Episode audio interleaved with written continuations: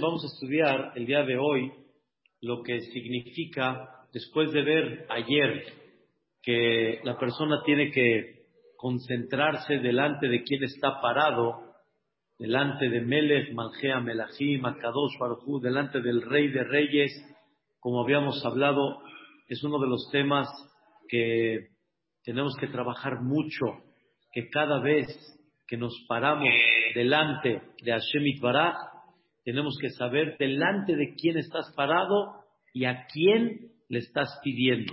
Por eso dijimos que cuál es la regla, que una persona tiene que primero alabar a Dios y posteriormente pedirle a Dios. Antes de comenzar las verajot que le pides a Shevit lo primero que haces es alabar a Dios, que son las primeras tres verajot de la Amidad. La primera que mencionamos, el mérito de nuestros patriarcas, pero principalmente cuando decimos a él, Agadol, Gibor, Behanorá, posteriormente la segunda verajá, Ata Gibor, Leolam Hashem, Mehayea Metim, y por último, Ata Kadosh, Beshimcha Kadosh. Ubícate y tienes que saber delante de quién estás parado y a quién le estás pidiendo. Y de alguna manera, cuando la persona se ubica delante de quién está parado y a quién le está pidiendo, obviamente que la tefilá es otra y también, como comentamos ayer, las peticiones tienen mucho más seriedad. Porque no pides por pedir, sino sabes a quién le estás pidiendo y por lo tanto tomas una seriedad. ¿Qué es lo que estás pidiendo delante de Hashem Itbaraj? ¿Cuáles son las tres alabanzas principales que decimos en la amidad? Hay muchas que antes de la amidad mencionamos. Dentro de todos los capítulos que ya estudiamos, los capítulos de El Ashrei Yoshebe Beteja, los Alelukot, El Baibarech David, hay muchas alabanzas, pero ¿cuáles, ¿cuáles son las alabanzas principales que están destacadas en la amidad? Es muy interesante saber que son tres alabanzas principales y se puede decir que son los tres adjetivos que Moshe Rabbenu definió desde su rezo y nosotros lo tomamos y eso es lo que definimos en el rezo. Agadol, el grande, Agibor, el fuerte, de Hanorá y el temible. Pero hay que explicar estas tres. No es suficiente nada más decir así la traducción Gadol, Gibor y Norá, sino tenemos que comprender qué significa Gadol, grande, en qué concepto es grande, Gibor, en qué concepto es fuerte, y Norá, y en qué concepto se le llama el temible. Se puede entender así muy abstracto, pero hay que tratar de definirlo en una forma mucho más correcta. los jajamín definen cuando Moshe Rabbenu mismo alabó a Dios y dijo a Gadol, a Gibor, Behanorá, porque fueron los tres adjetivos que utilizó Moshe Rabbenu, Gadol, dice el comentarista Rashi, ahí justamente en la Perashá, dice en el libro de Devarim, en Perashat Ba'et Hanan, dice el comentarista Rashi, Gadol significa Hesed, su grandeza en la generosidad hacia el mundo. Moshe Rabbeinu dijo estas palabras, tú me, tú me enseñaste tu grandeza. ¿En qué se refiere tu grandeza? David Amérez también dijo, Leja Hashem Agedullah. Dios, tú eres el que mereces que definamos en ti, Gedullah. ¿Qué significa grandeza? Grandeza define nuestros sabios en la conducta de Dios con Hesed. Gadol significa ver en el mundo la, la generosidad divina.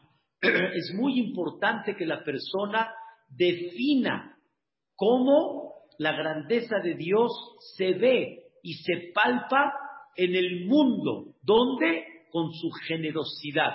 No hay duda que la grandeza de Dios es infinita en todos los aspectos.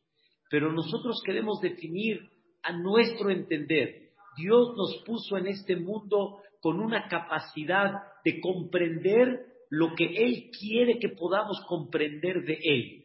Y una de las cosas que Él nos enseña de su grandeza es la generosidad que hizo en el mundo hacia nosotros. ¿Qué significa la generosidad de Dios?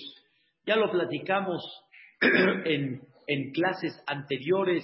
La generosidad de Dios se ve en todo lo que hay en el mundo que tú tienes provecho de él, tanto directo como indirecto.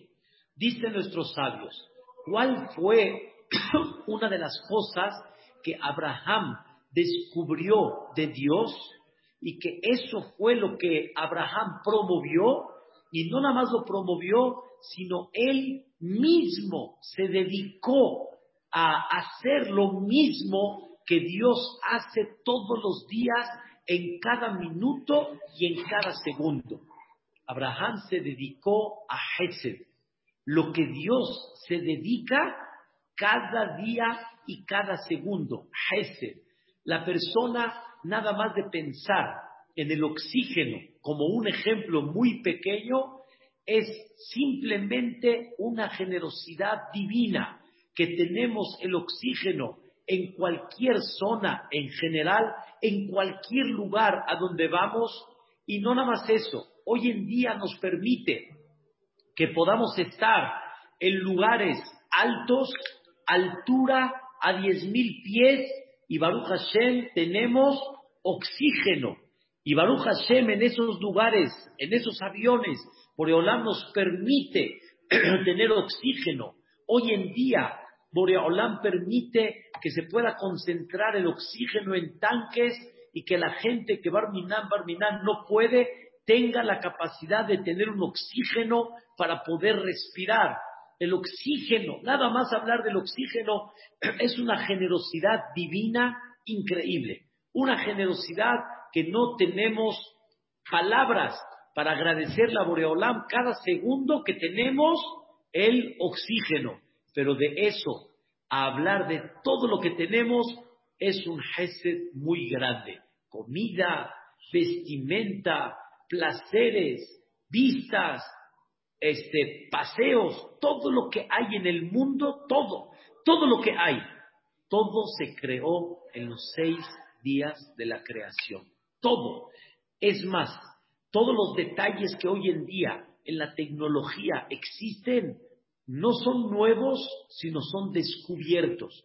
Toda la materia prima para un teléfono, toda la materia prima para una computadora y para todo lo que hay, todo ya estaba desde los seis días de la creación.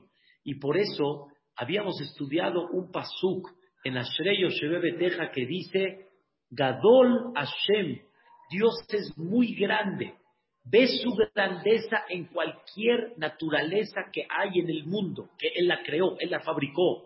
Beligdulató en Heker. ¿Qué es ligdulato? A esa grandeza de esa naturaleza en Heker no hay fin para comprender el fondo a qué grado llega. Cada vez el mundo se sorprende las cosas que descubrimos que podemos extraer de esa naturaleza. Antes, Boreolam quitó la oportunidad que la persona pueda ver de esa naturaleza, todo el fondo que podemos extraer de ella. Hoy, Akadosh Barjú permite que la gente pueda entender cuánto puedes sacar de esa naturaleza, qué puedes fabricar de esa naturaleza. La tecnología y todo lo que hay proviene de esa naturaleza. Y por eso Shlomo Amelech dijo, en Kol Hadash Tahat Ashamesh. No hay nada nuevo debajo de la tierra. Todo ya estaba hecho, todo ya estaba fabricado. ¿Qué hizo Abraham Avinu? Él se dedicó a promover esa grandeza de Dios. Abrió su casa, invitó a gente o recibió a gente y los atendió como reyes. Pero qué atención de Abraham Avinu, qué comidas. le decían todos, Abraham vino, la verdad, qué belleza, qué manjares, qué cosa hiciste. Dijo Abraham vino, tiene razón, pero nada más no te olvides, yo nada más lo preparé, pero yo no fabriqué esa carne, ese ribay que te di, esa lengua que te di, esa verdura que te di, yo no la fabriqué, la fabricó Dios. Tuviste provecho de algo que Dios fabricó. Es más, le dijo Abraham vino a los invitados, la inteligencia y la capacidad para poder hacer todo tipo de manjares, ¿sí? Dios no creó algo que nada más tenga un sabor. Dios no creó algo que nada más lo puedas combinar una sola vez y no más. Dios fabricó una carne que la puedes hacer no sé de cuántas maneras. Que las señoras dicen, dame la receta, ¿qué le pusiste? ¿Cuántas cosas pueden tener dentro? ¿Cómo puedes presentarlo? ¿Cómo lo puedes? Cada restaurante hoy en día, ¿cómo presenta sus platillos? ¿Cuántos tipos de sabores hay? ¿Cuántos tipos de comida existen? Esas, Dios ya todo lo tenía desde la creación del mundo. Dice Abraham vino, a mí me agradeces, agradecele a Dios. A eso se dedicó Abraham vino, a promover, escucha bien, el concepto que se llama Gadol, la grandeza de Dios que se ve, que se palpa. Yo no quiero que pienses en algo abstracto, algo que no vas a entender. No quiero que quieras figurar a Dios que no lo hay. No quiero que concentres a Dios en algo para que puedas entenderlo, no. Pero algo sí puedes entender seguro. Puedes entender su grandeza en generosidad que se ve en cada esquina del mundo. Es una cosa, la verdad, increíble. Y Dios, de alguna manera, espera que la persona recapacite y vea esa grandeza de Dios en todo esto. Al ver todo tipo de frutas, al ver cuántos tipos de verdura hay, al ver cuántos tipos de vestimenta podemos tener y muchísimas cosas, y más hoy en día, que no es lo que había antes. Antes, ¿cuántos tipos de zapatos podían haber? Hoy en día tienes todo tipo de zapatos que no nada más son de cuero, hay de tela hoy en día que son comodísimos. El tema de la, de la planta del zapato, que puede ser tan cómoda con la tecnología que hay hoy en día, todo eso ya estaba. Simplemente Dios permite que lo puedas utilizar. Ver esa grandeza de Dios, levantar la mirada y comprender y unirte con Dios en ese aspecto. Ese es el concepto que se llama Gadol. Y a eso se dedicó principalmente Abraham Abin. Abraham no nada más quiso entender hay un creador, sino Abraham quiso entender que ese creador se preocupó en que tengas provecho de él en una forma directa. Eso se llama creador. ¿Qué se llama gibor? Fuerte. ¿En qué concepto es fuerte? Podemos entender algo muy sencillo a lo que ya hemos platicado existe una naturaleza. A la naturaleza, como decimos, se le respeta. Y aparentemente, ¿quién puede en contra de esa naturaleza? Ponte a pensar un poquito, la naturaleza te, te, limita. Tú no puedes pasar esta pared. Por más que quieras correr y todo, te vas a golpear, no puedes pasar esa pared. Quieres este, ponerte en contra del mar, no vas a poder. Hay tantas cosas de naturaleza que no puedes con ellas. O, de alguna manera, si comes algo que daña de forma natural, pues te va a dañar. Hay una naturaleza que tienes que respetarla. Pero hay alguien que nos enseña que como Él fabricó esa naturaleza, Él la domina. Y eso se llama Gibor. ¿Sabes qué es Gibor? Que él puede en contra de esa naturaleza. ¿Cómo le dijo Dios a Paró? Rétame, rétame y te voy a enseñar que yo decido. Te voy a enseñar que no hay nada imposible en mis manos. Como recordó una persona en la clase que estudiamos, Paró le dijo Moshe, no, deja salir al pueblo de Israel. Le dice, sí lo dejo salir, nada más por favor, quítame este golpe. Este golpe, por ejemplo, se fardea. Quítame las ranas, quítamelas de encima. ¿Qué le dijo Moshe Rabbenu a Paró? ¿Cuándo quieres que te las quite? ¿Qué dijo Paró? Mañana. Mañana. Y todo el mundo pregunta, ¿cómo que mañana? Estás sufriendo el ruido de las ranas. La cosa está imposible. ¿Cómo le dices a Moshe Rabbenu mañana? Le tendrás que decir cuándo. Ahora le contesta Moshe Rabbenu a Paró. Tú dime cuándo, ¿sabes por qué? Para que no pienses que yo ya sé cuándo se va la plaga. Ya se cuenta como si fuera una plaga que vino y se va, como algo natural, como tipo un huracán que hoy en día lo definen, que entra y poco a poco se va a ir desvaneciendo. No, le dijo Moshe, te voy a demostrar que no es cuestión de que yo sé cómo está el clima y yo sé cómo está la situación, te voy a demostrar que esto es un tema divino. Dime cuándo. Y le dijo Paró, quiero ver que es un tema divino, mañana.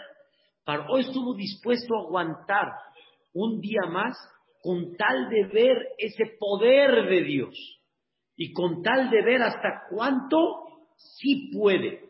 Con eso quiero explicar entre paréntesis algo muy importante. Paró no era nada, nada, como dicen, tonto, ni tampoco era, era una persona que no tenía sabiduría. Paró sabía que él está retando a aquel que le va a enseñar quién es. Y por eso está escrito que Paró, ¿qué dijo? Mi Hashem, ¿quién es Dios? Asher Bekolo. ¿Quién es Dios que yo tengo que escucharlo? Dice Dios, ¿quién soy yo? Te voy a presentar. Y te voy a enseñar que a mí me tienes que prestar atención, a mí me tienes que obedecer. Y fue lo que realmente Dios le demostró a Paró. Y esa es la primera explicación que se llama, ¿qué es Gibor? Gibor significa el concepto que Dios no hay nada imposible delante de él. Y por eso dice la palabra Gibor. ¿Qué es Gibor? Cuando tienes dos personas que están luchando a ver quién vence al otro, quien vence, ese es el que se le llama Gibor. Él es más fuerte que él. Para nuestro entender, ¿quién puede en contra de la naturaleza? Y a eso Akadosh Baruj nos enseña y, definimos que Boreolam, que es Gibor, alguien puede mantenerse en un desierto, que no hay agua, que no hay pan, que hay calor, que deshidrata. Dios puede. No hay naturaleza delante de Dios. ¿Quién puede sacar a Am Israel de Mitzrayim en contra de un imperio que de forma natural está en, chino sacarlo? Dios demostró, yo puedo. ¿Quién puede partir el mar? Yo puedo. ¿Quién puede partir el río Jordán para que entre en la Israel? Yo puedo. ¿Quién hizo la guerra para dominar toda la tierra de Israel y eliminar a todos los siete pueblos que vivían allá? Yo puedo. Akadosh Baruj dice, yo no tengo nada imposible en mis manos. Y ese es el concepto que se llama Gibor. Es la primera explicación. La segunda explicación es maravillosa, que se llama Gibor, y esto lo vamos a definir con Itzhak Abin, porque la primera, Agadol, representó a Abraham Abin, que él representó esa conducta de Dios de Hesed, y él le demostró al mundo la presencia de Dios en esa naturaleza. Gibor, la segunda explicación que vamos a dar, ¿sabes cómo define la Mishnah en Pirkei Avot quién es Gibor? Hay el Ashir, el rico, hay el Gibor, ¿sí? ¿Quién es el Gibor en la Mishnah en Pirkei Avot? Ashir es Asameach Bejelko, está contando con lo que tiene. ¿Quién es el Gibor? Akobesh etitzro. ¿Quién es el Gibor? El que domina etitzro. O sea, quien sabe dominar y no dejarse llevar por sus instintos, por su deseo. Ese se le llama el Gibor. Si me preguntas eso qué tiene que ver con Dios, o sea, qué tiene que ver el Gibor, el que domina, con el concepto divino. Dios qué tiene que dominar a Kobesh Hay algo muy importante que vamos a aprender a Ezrat Hashem, interesantísimo.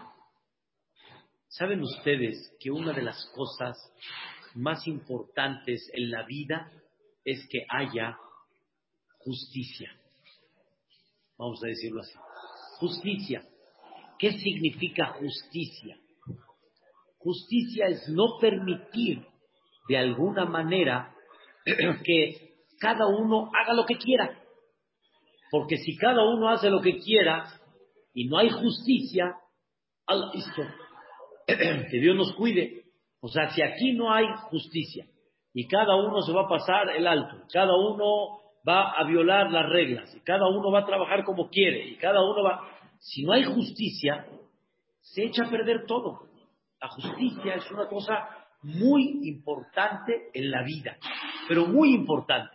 Y ojalá que la persona misma comprenda cómo debería de ser él mismo justo. Todos deberíamos de ser gente con la justicia original como debe de ser. Pero platicamos que hay uno, escuchen bien, que no aplica la justicia, sino aplica mucho el rahamim, la misericordia. ¿Quién es ese Elías? Que no aplica la justicia y aplica mucho el rahamim. Dios. Dios no aplica la justicia, pero lo voy a dividir en dos partes. Una, la justicia sobre uno mismo, sobre mi conducta, esa es una, que Dios no aplica la justicia, y les digo de todo corazón, no me gustaría que la aplique, porque si no, a la historia, que Dios nos guarde, y voy a dar un ejemplo así como dicen, muy sencillo, aquí en México. A nadie le gustaría que le caiga el ajume. Aunque si, si, si las cosas serían como debe de ser, sería increíble. Pero a nadie le gusta que le caiga el ajume. Nadie. Nadie quiere. Y, y Dios no lo quiera. Si cae el ajume, ¿qué pasa? Encuentran lo que vamos a decir en el din, tendrían derecho de reclamar. Tendrían derecho de reclamar en el din, el ajume. Y nadie quisiera eso. Al revés, dame chance, te doy chance, vamos caminando, el país va creciendo, vamos a echarle ganas. Es un, ejemplo hermoso, no tan bonito, pero es, un, pero es un ejemplo hermoso. Eh, igualmente, le pedimos a Dios, no nos apliques la justicia. A cada uno, estoy hablando de cada uno. Nosotros, estoy hablando nosotros. No nos apliques la justicia. ¿Por qué? Porque no vamos a poder trabajar. No vamos a poder levantar ni espiritualidad, ni educación, ni trascendencia, ni crecimiento propio. No lo vamos a poder hacer. Porque nos vas a agarrar a la primera, como decimos. Nos vas a agarrar en cualquier detalle que con eso es suficiente. Ahora, sí voy a dar un ejemplo este, muy, muy, muy importante. si uno Dios no lo quiera, mete la mano al fuego. Aquí no hay rahamim. O sea, el fuego no hay rahamim. Sí, sale. No, metes la mano al fuego, te quemas o te dan un pellizco. Hay rahamim. no hay rahamim. O sea, duele, el pellizco duele, el, el fuego, ¿qué pasa? Quema. La realidad es que la justicia la justicia divina, que es la justicia más perfecta que hay, tendría que ser que en el momento que la persona peca, tendría que ser Barminan como si metiste las manos al fuego. Como si metiste las manos al fuego. O sea, no es nada más pecaste de que violaste mi palabra. Por ejemplo, te dije ve y no fuiste. Te dije haz y no hiciste palabra. No, hay que saber, esto es muy importante lo que voy a mencionar ahorita, que el pecado, el pecado daña. El pecado realmente sí es algo que no se ve tangible, pero el pecado sí influye en la persona y sí provoca un cierto daño. Por eso está escrito, vamos como un paréntesis, por eso está escrito que cuando la persona hace teshuva, dice el pasú, Beshab, si regresas en teshuva, berráfalo, te voy a curar. ¿Cómo que te voy a curar? Te voy a perdonar. Y en varios pesukim del Naví se habla que la teshuva es una curación. Pregunta al rapero Yonah, teshuva no es una curación, teshuva es una forma de decir perdón. Perdóname, ya, deja de cargar con el, con el tema, ya, pásalo, ya no me castigues por eso. Dice, no, el pecado se considera de alguna manera un daño espiritual, un daño en, en de alguna forma en la, en la parte de crecimiento de la persona. Y hay varias cosas interesantes sobre esto. Por eso, hay ciertos pecados que no se pueden perdonar con pura teshuvah, sino necesitan pasar un proceso para que esa teshuvah limpie el pecado, porque hubo un daño. Hay cosas que como vinieron se van, pero hay cosas que necesitas antibiótico, hay cosas que necesitas cirugía, por eso hay pecados que no se perdonan hasta que no nada más hagas teshuva, sino hasta que no llegue Kippur. ¿Por qué? ¿Por qué necesito el Kippur para perdonar? Cualquier día del año hago teshuva y se perdona. No. Si no llega Kippur, no hay capará, porque hay pecados que su daño llegó a un cierto nivel que necesitas tipo el antibiótico de Kippur para poder perdonar regresando al punto principal, Dios no aplica la justicia. Y la justicia no aplica en el sentido figurado, me refiero en el momento. Pecaste, como dice Dios, aguanta. Dios tiene paciencia. Tendría que ser que el pecado sea como si metiste la mano a qué? Al fuego. Tendría que ser que la justicia, no hay una justicia más perfecta como la justicia divina. Y tendría que ser que esa justicia se aplique al momento que hace Dios Gibor. Estamos en el segundo concepto de la amidad. Agadol. A Gibor, ¿qué es Gibor? El que controla y no aplica la justicia. Se aguanta. Y Dios dice, no la voy a aplicar. Y yo digo, ¿a dónde está la justicia? No la voy a aplicar. Porque si la aplico, no hay forma como crecer, no hay forma como desarrollar, no hay forma como trascender. Hasta el más alto peca. Si al, al que es muy alto a la primera lo agarra, ya no va a vivir. Entonces no hubiéramos tenido ni a Abraham, ni a Isaac, ni a Moshe, ni a David, ni a cada uno de nosotros. Por eso está escrito, fíjate qué cosa interesante. Toda la creación del mundo, desde Bereshit hasta Baihulú, los seis días de la creación, el único nombre que está escrito de Dios es Elohim. ¿Sabías? Bereshit bara Elohim. Bayar Elohim Kitob. Bayomer Elohim Tacheha Ares. Hasta en el Baihulu. ¿Sí? Bayar Elohim Bayom Hashebeai. Baybar Elohim. ¿Por qué en los seis días de la creación el único nombre que está es nada más Elohim, para enseñarte que originalmente el mundo tendría que conducirse con Elohim. ¿Qué es Elohim? Justicia. Din. El nombre Elohim representa justicia. Así tendría que ser. Terminando la creación, de ahí en adelante vas a ver el nombre de Dios.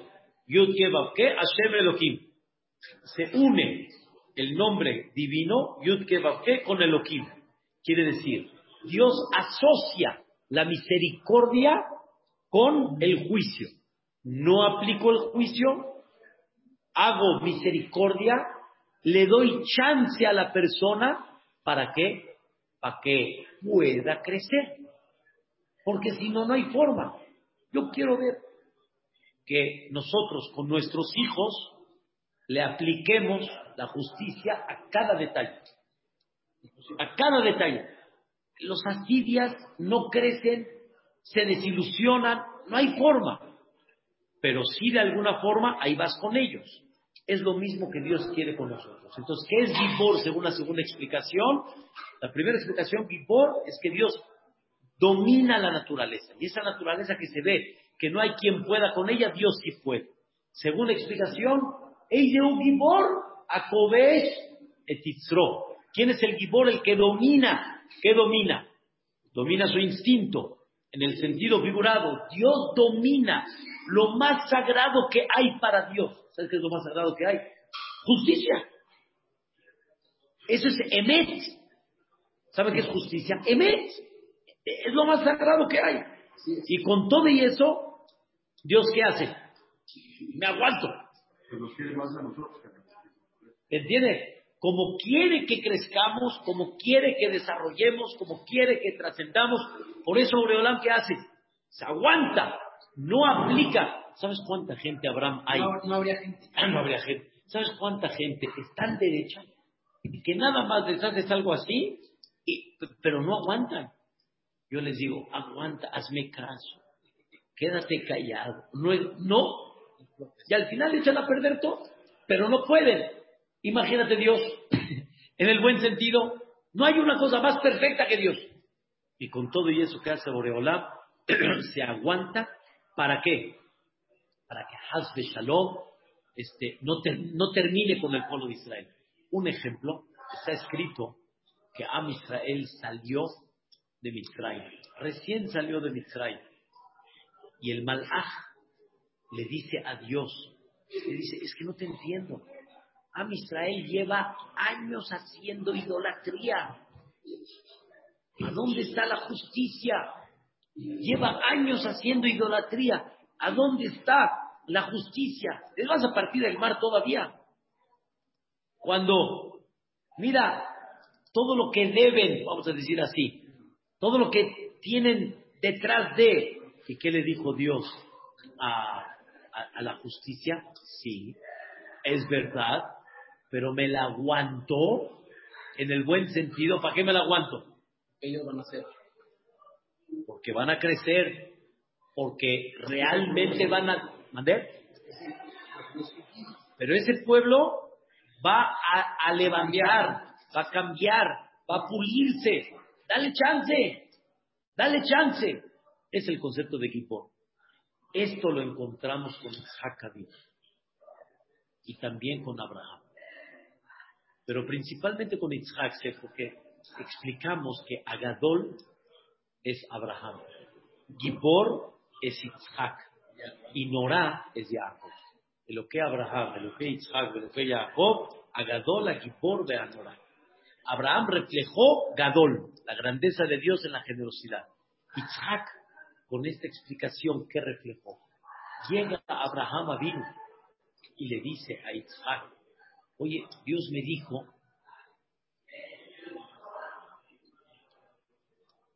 que te tengo que degollar. No se lo dijo a Isaac. Dios a quién se lo dijo? A Abraham.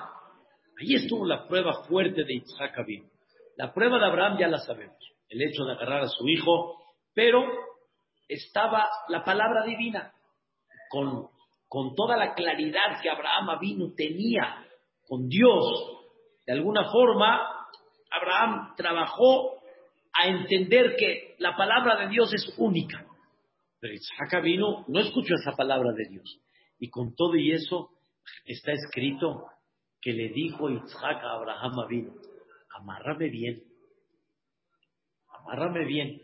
No vaya a ser que me mueva y la shahitá no salga que será. Porque si el animal se mueve, el que conoce la shahitá, pues, puede echar a perder la shahitá. Igualmente Isaac vino, le dijo, amárrame bien. ¿Qué edad tenía Isaac vino? 37 años. No fue que Abraham lo amarró. Él se dejó. Él se entregó, si lo queremos decir así, y eso es que se llama Kipor. Esa fue la Geburá. de Isaac vino, en contra de toda su vida, de su ser. Porque es verdad que Abraham es su hijo, pero no te olvides que, su no, no, no, no nos olvides que Abraham va a sacrificar a su hijo. Y el punto fuerte de Abraham es que va a sacrificar a su hijo. Pero el punto de Isaac es dejarse matar. Que la persona se deje matar aún por su padre no es algo sencillo. Ya, ¿Entendiste la, por eso hablamos. Uno tiene... Claro, claro. El punto de Abraham por su hijo y el, punto de, Isaac de perder la vida y, de dejarse de dejarse matar. Vamos a decirlo en estas palabras. ¿Qué se necesita para eso? Salo, Geburá. ¿Qué es Geburá? Domino. Domino. Lo que de forma natural la persona quiere defender para vivir. Igualmente Dios aplica lo que se llama Geburá. ¿Qué se llama Geburá? Que Dios le dice a la justicia, calladita, yo sé que estás reclamando algo correcto, pecó, pero no lo voy a aplicar. Me, aguanto. ¿Para qué? Para que crezca, para que supere, para que trascienda, para todo eso. Está increíble, es una cosa, la verdad, maravillosa. Dos, esto sí, todos se me van a echar encima, pero es real. Hay otra cosa que Dios aplica el kipor. ¿A dónde está la justicia divina? Cuando el mal se sale con la suya. Él está bien. No hablé de la, la primera es nosotros. La segunda es ¿cómo? ¿Cómo? ¿Cómo lo ¿Hay una maldad? ¿Hay crueldad? ¿Cómo? ¿Cómo? ¿A dónde está la justicia? ¿Entendiste la segunda? La segunda es más fuerte que la primera. Dijo Daniel, Daniel Ishhamudot, Daniel, los goyim están haciendo pedazos a sus hijos. Desde Mitzrayim, en muchas generaciones. ¿A dónde está la justicia? Allegue Murotab. ¿Dónde está, ¿Dónde está la justicia divina? ¿Qué pasó? ¿Y cuál es la respuesta? De ahí ves la justicia, de ahí ves, perdón, de ahí ves la, la fuerza de Dios de aguantarse en lo que hacen con sus hijos, no porque Dios no puede en ese momento, no porque Dios es débil en ese momento. Lo más duro que voy a decir, porque Dios quiere que pase a Israel ese proceso. Dios quiere que pase ese proceso. es muy difícil aceptar eso. Muy difícil. No, me refiero como alguien externo a... Alguien externo y que ve... Después, entonces, no... A ver, ¿por qué dejaron que pasara ¿Ya entendiste? el holocausto? ¿Y ¿Cómo vas a contestar eso? Decir, no, pues es que, no. que no existe. Porque si no, no lo hubiera dejado pasar. Entonces... ¿Entiendes la idea? Por eso es, es un tema muy controversial, pero en el concepto, Boreolam está viendo y por alguna, por alguna razón no actúa porque tiene que pasar por lo que tenga que pasar, y a Kadosh Baruj ¿qué hace? Gibor. ¿Qué es Gibor? Se contiene. Escuchen bien. El mismo concepto, pero hacia allá. Si Dios sobre el mal va a estar actuando todo el tiempo para que no haya ese mal, no de nuestras acciones, sino del mal, se quita el libre albedrío. Se quita el libre albedrío. Para nosotros nos quita el crecimiento, nos quita el futuro, nos quita la trascendencia, nos quita la luz. Para el mundo, si quitas el mal, pues ya no hay libre albedrío, ya todos hacen bien. Entonces, es como la mamá. Entonces, ¿a qué veniste a luchar? ¿A luchar a qué? La lucha es cuando hay una confusión. Entonces, Dios tiene que aplicar el Gibor que se vea la famosa pregunta, ¿al mal le va bien y al, bien, al, bueno le va mal? Para que la gente tenga esa confusión. Aunque voy a hacer un paréntesis, es una mentira que al bien, al bueno le va mal y al malo le va bien. También al malo le va mal y al bueno le va bien. ¿Cuál es la regla? Que no hay regla. Eso lo dice la Guimara, no lo digo yo. Moshe Rabbeinu le preguntó a Dios, nada más dime cuál es la regla. Si la regla es que al malo le va bien y al bueno le va mal, esa es la regla. si al bueno le va bien y al malo le va mal, esa es la regla. Pero no hay regla. Al bueno le va mal y le va bien. Y al malo le va mal y le va bien. Nosotros, nosotros como estamos nada más en el dolor, por eso como que no es justo. No es justo. Pero papacito, eso no es el tema. Pero es un paréntesis nada más. Pero el punto principal, ¿cuál es? Que haya libre albedrío. Y para eso Dios, ¿qué aplica? Gibor. ¿Qué es Gibor? ¿Qué es fuerza? Me quedo callado. Estoy viendo el mal. Y me quedo callado. Me aguanto.